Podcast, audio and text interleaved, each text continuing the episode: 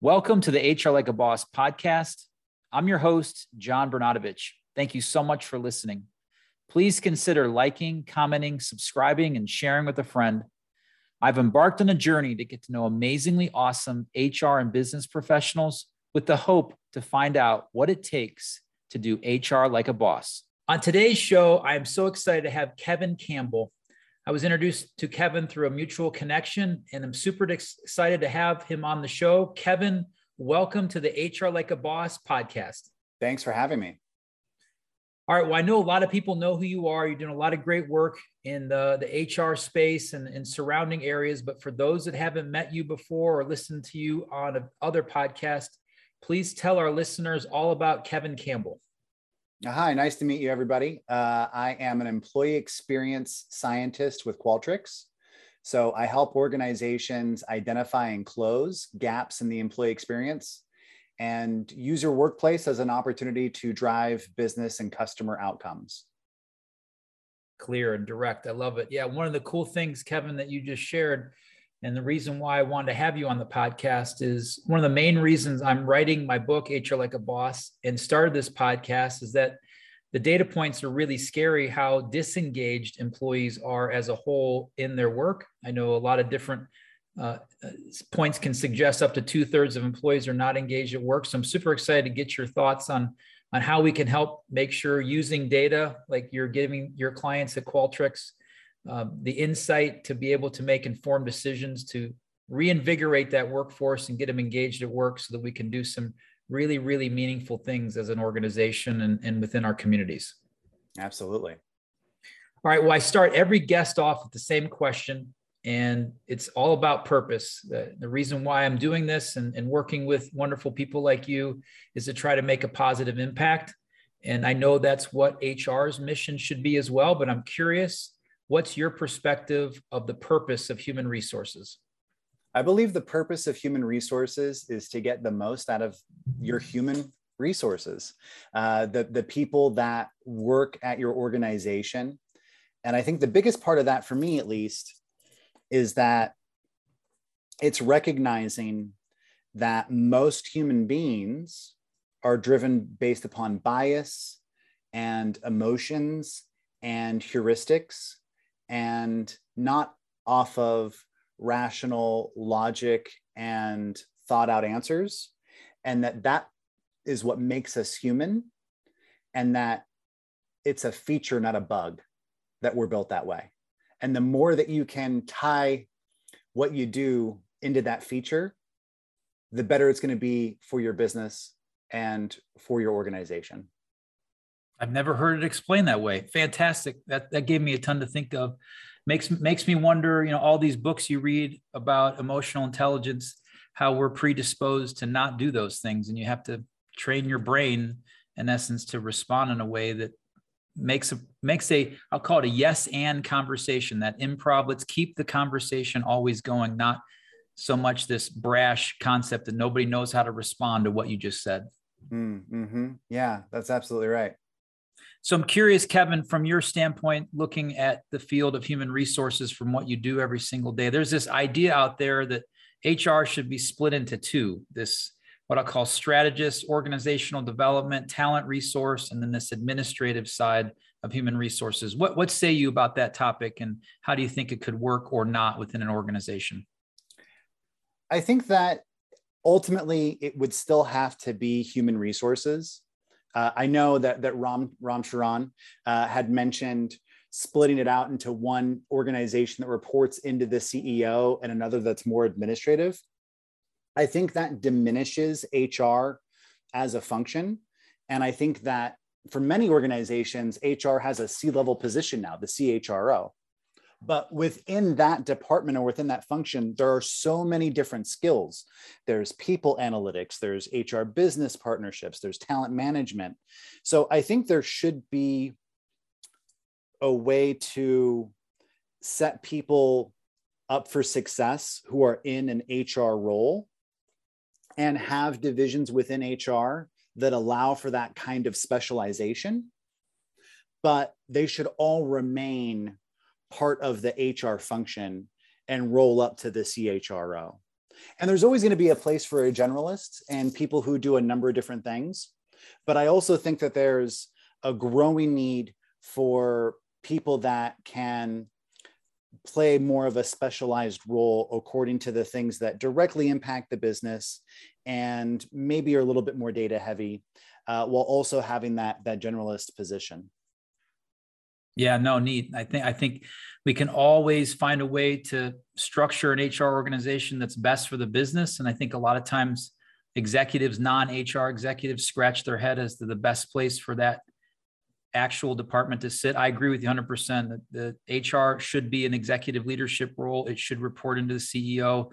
Your people are your, your most important asset.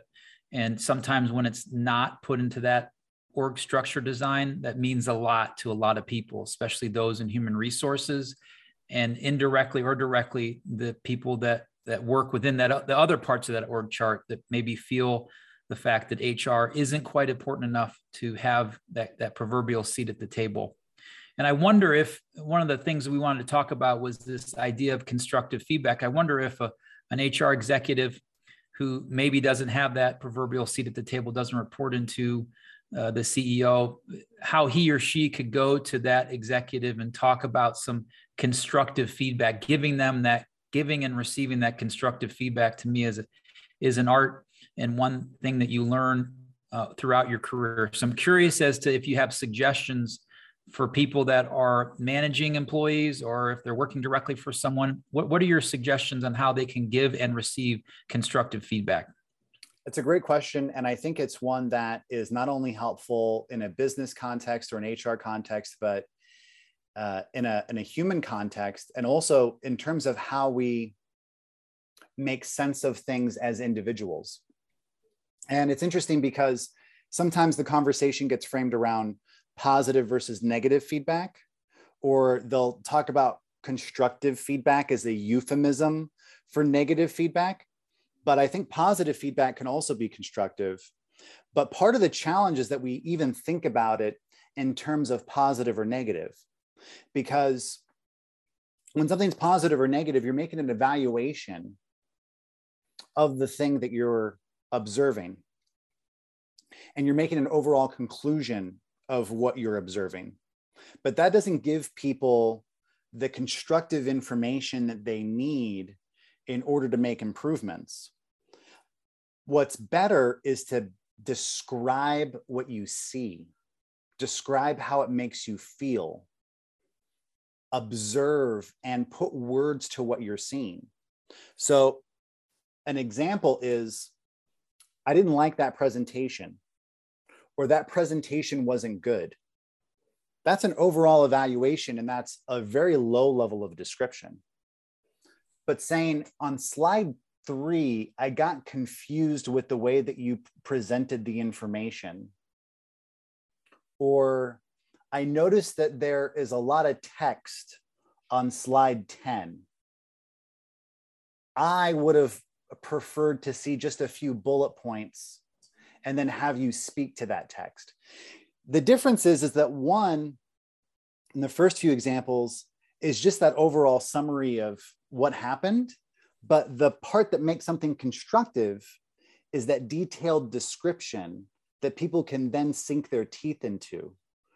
Uh, and I think a lot of times the reason people have a hard time with constructive feedback is because who are you to say what's good or bad? But we all have the right to say, this is how it made me feel. This is where I got confused. This is where you lost me because you're the own, you're, you're the best judge of your own experience. And I think, especially when you're talking about cross functional conversations where someone might not have a depth, depth of expertise in HR, uh, and you might not have a depth of expertise in the way that that person runs their part of the business, you can always speak with expertise around how something landed or resonated or didn't resonate with you. Yeah, dare, dare I say the devil is in the details? And as it relates to constructive feedback, and I, I really appreciated the positive and. And the thing that I've learned in life, having been someone that's maybe put one or two too many bullets on a slide where I, I don't put any anymore, if I can, just visuals, is that you can't take any of that personally. And that's that's really easy to say and really difficult to do. And I, I really appreciate the way you answered that question. I thought I, I don't have any constructive feedback for you specifically, Kevin, on that particular answer. But what I do want to share now is a quick plug for our sponsor and one that's near and dear to my heart. Willory has supported the formation and continues to provide resources to put on the HR Like a Boss podcast. Willory's purpose is to empower people and is focused on supporting mid-sized companies with their search and staffing services, along with their unique HR technology consulting practice. If you're struggling to find talent in your HR and payroll department, or you're not getting a return on your investment within your human capital management system, please visit willory.com to learn more. All right, got that shameless plug out of the way. Kevin, on to the more interesting things for our listeners. One of the things that stands out to me about the function of human resources is a lot of people do not like those that work and represent human resources, the HR function. And, and oftentimes there's this idea that they are, I, I heard one guest tell me, it feels like you go to the principal's office whenever you have to go talk to human resources. Oh man, that would be a, you know, again, principals are great people, but we all know what it feels like. You're going to the principal's office to get in trouble normally. At least that's the connotation. I'm curious from your perspective, if this the stigma does exist within organizations that we non-HR folks do not like human resources, what would you suggest would be a way that HR could start to break down that stigma?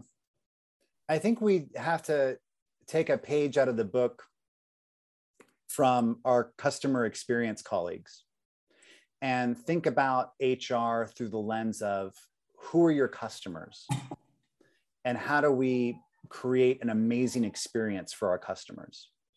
When you think about sales or marketing or your customer success organization, it's very clear who the customers are.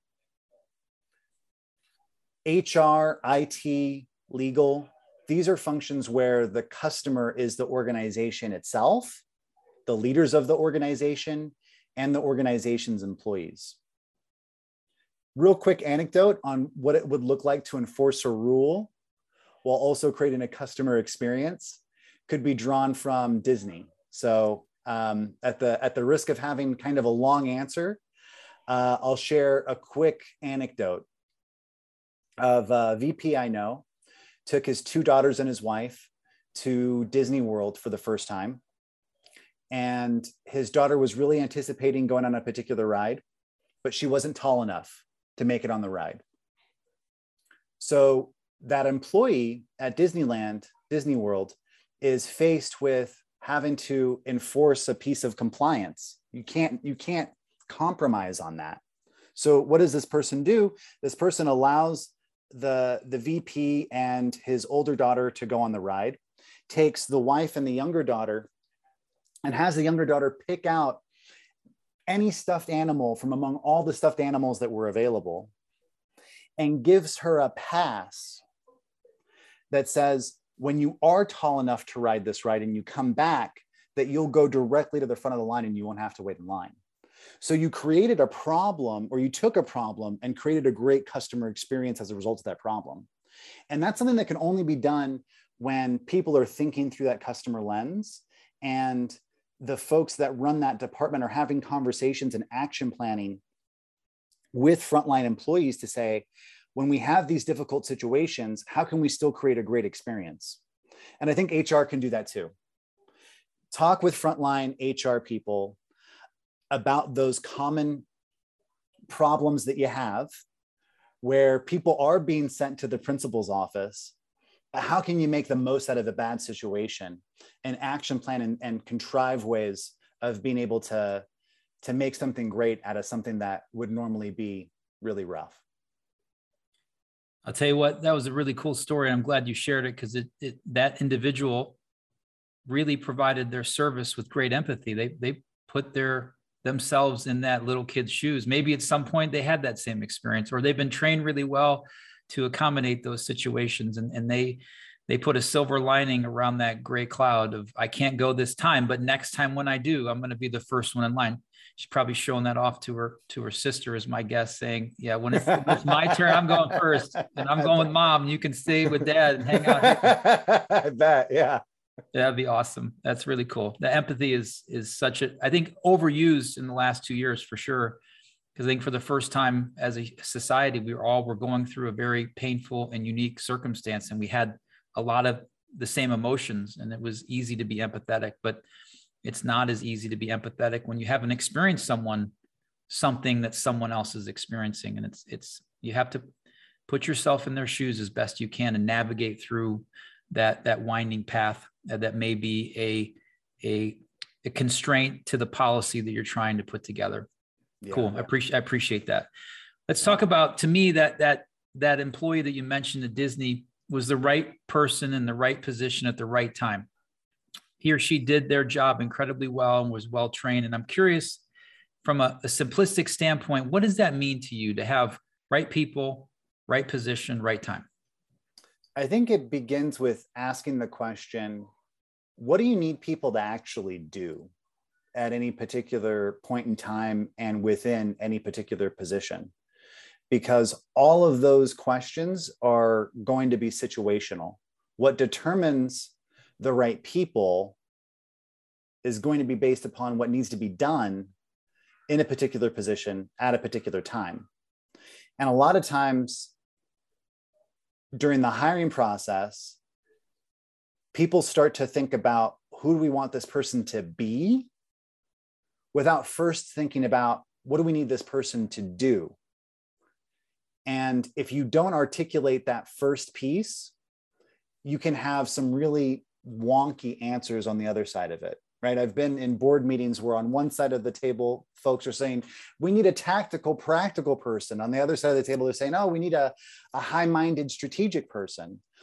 Well, let's stop talking about the person and start talking about the action first. And then that will dictate what strategic pieces do we need? What practical, tactical pieces do we need? And help us arrive at that right person answer. Yeah, you remind me of past guest Lou Adler, who was on the show, wrote a book, uh, Hire with Your Head, and all about answering the question, what jobs need to be done? And you mentioned something in the beginning about people make decisions based upon bias. You, you can take that out of the equation that can say, can, can you or have you done this job that is required to do this role? It doesn't matter what age, color of your skin, religious belief, experience level, fill in the blank of any sort of a classic demographic that you could put in can you do the job simple mm-hmm. as that and yeah. are, are, you good at doing it or not you know time will tell and sometimes you have to you know trust your gut or use analytics and data and assessments and all that stuff to make that determination but i'm with you i think it's so important people get lost in the years of experience or this type of degree or everything else and they end up hiring those people. And why did they not work out? Well you worry too much about the degree and the years of experience as opposed to talking about well this is the job that i have that needs to be done or this is the problem we need to solve. Tell me about how how well you could do that.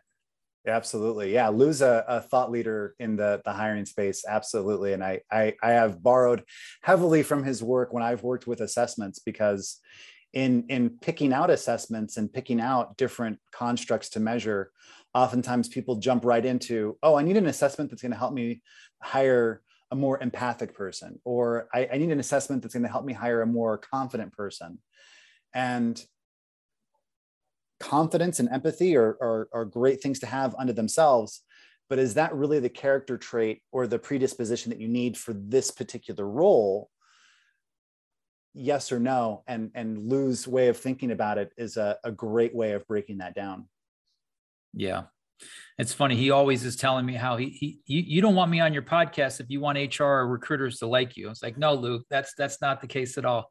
I want to tell it like it is and bring your opinion and perspective, and everyone can learn from it. Take their little granule of insight from what you share, and hopefully make a small tweak or sometime major change. Speaking of major change, the book that I'm writing is called HR Like a Boss. The podcast you're on right now, Kevin, is called HR Like a Boss, and I get all of my guests out of here with the final question of what do you think it takes for someone to do HR like a boss? I think it's as easy as ABC.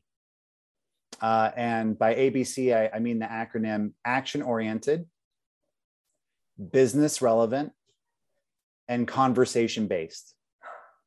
So a lot of times HR can be very verbose, can be very conceptual, can be very compliance oriented.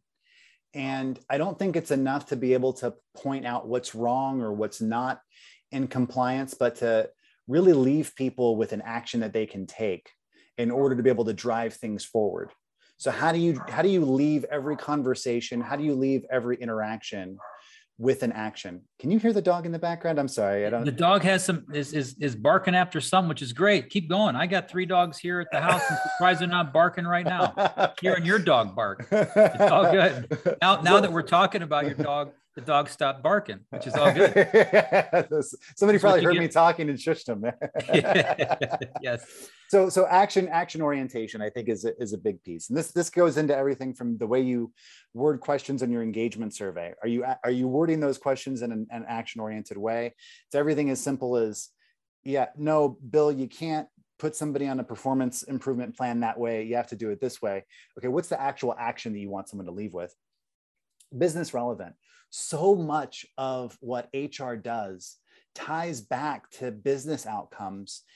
And I feel like there's a plethora of linkages that are just waiting to be tapped that that um, uh, folks often don't use. Right, the the time that it takes somebody to onboard and ramp, that's an impact on the business. If you can take if you can take the average time that it takes a salesperson to hit their quota um, uh, and, and drop it down to three months when it was six months or a year, that's an impact on the business. When you can say that when employees have a better employee experience, it raises our net promoter score in our bank branches or in our restaurant chains. That's an impact on the business. When you're able to say that we can reduce attrition by creating a, a better onboarding experience or a, a better employee experience and uh, you know better shared services, that's an impact on the business not only in terms of lowered recruitment costs and replacement costs, but you're making sure that your best talent doesn't go to a, a, competitor. And the more that you can quantify and put a number to those things, the more it feels like HR and HR programs are, are less of this other thing that happens on top of the real work but it becomes part of getting the real work done. So that's the B is business relevant. And then the last piece is, is conversation, uh, making sure that you're tying everything into a collaborative conversation with your stakeholders and employees and the other parts of the business that you work with so that you're not creating solutions in a vacuum, but that it's conversation based and that you're having an ongoing conversation around what needs to be done and incorporating other viewpoints into the, the programs and, and ways that you work. And that's what a boss is. Boss is someone who drives action for the business through conversation. Awesome. Fantastic. I might steal that in a future presentation. ABC, it's so simple. I love business oriented. That's number one thing about the book. An HR like a someone does HR like a boss is a business person first that just so happens to practice in the field of HR. Certainly they're consultative. They they make great conversation. They get to the root cause of what's going on before giving an answer. And then when they take action, it's calculated and they're doing something. They're doing something, just not sitting there waiting. Kevin, awesome job. I had fun. Thank you to whoever, well, you know what? Not thank you to whoever got the dog to bark, because that was a really cool part of the show that you and I both will probably remember for the rest of our lives, which is fantastic. This is what doing a podcast at home is like. Kevin, you also shared a couple things I wanted to mention that I thought really stood out to me, two, two in particular. The idea around when you're getting or giving, receiving or giving constructive feedback, describe what it is you see put the words around what it is you're seeing or feeling and be as specific as you possibly can. And i think also to comparing the human resource department to your customer experience group and that your customer is your employees and, and many other things as well. But how, how are we doing driving uh, positive experiences for them? How are we making sure that they're being engaged and enjoying what they're doing and they're making an impact in their personal lives on the business and doing some good in the community you were awesome, Kevin. Thanks for joining me. Thank you. Thank you for checking out the HR Like a Boss podcast. If it resonates with you, please consider leaving a rating or review. And better yet, subscribe and share with a friend. Until next time, let's continue to aspire to do amazingly awesome HR.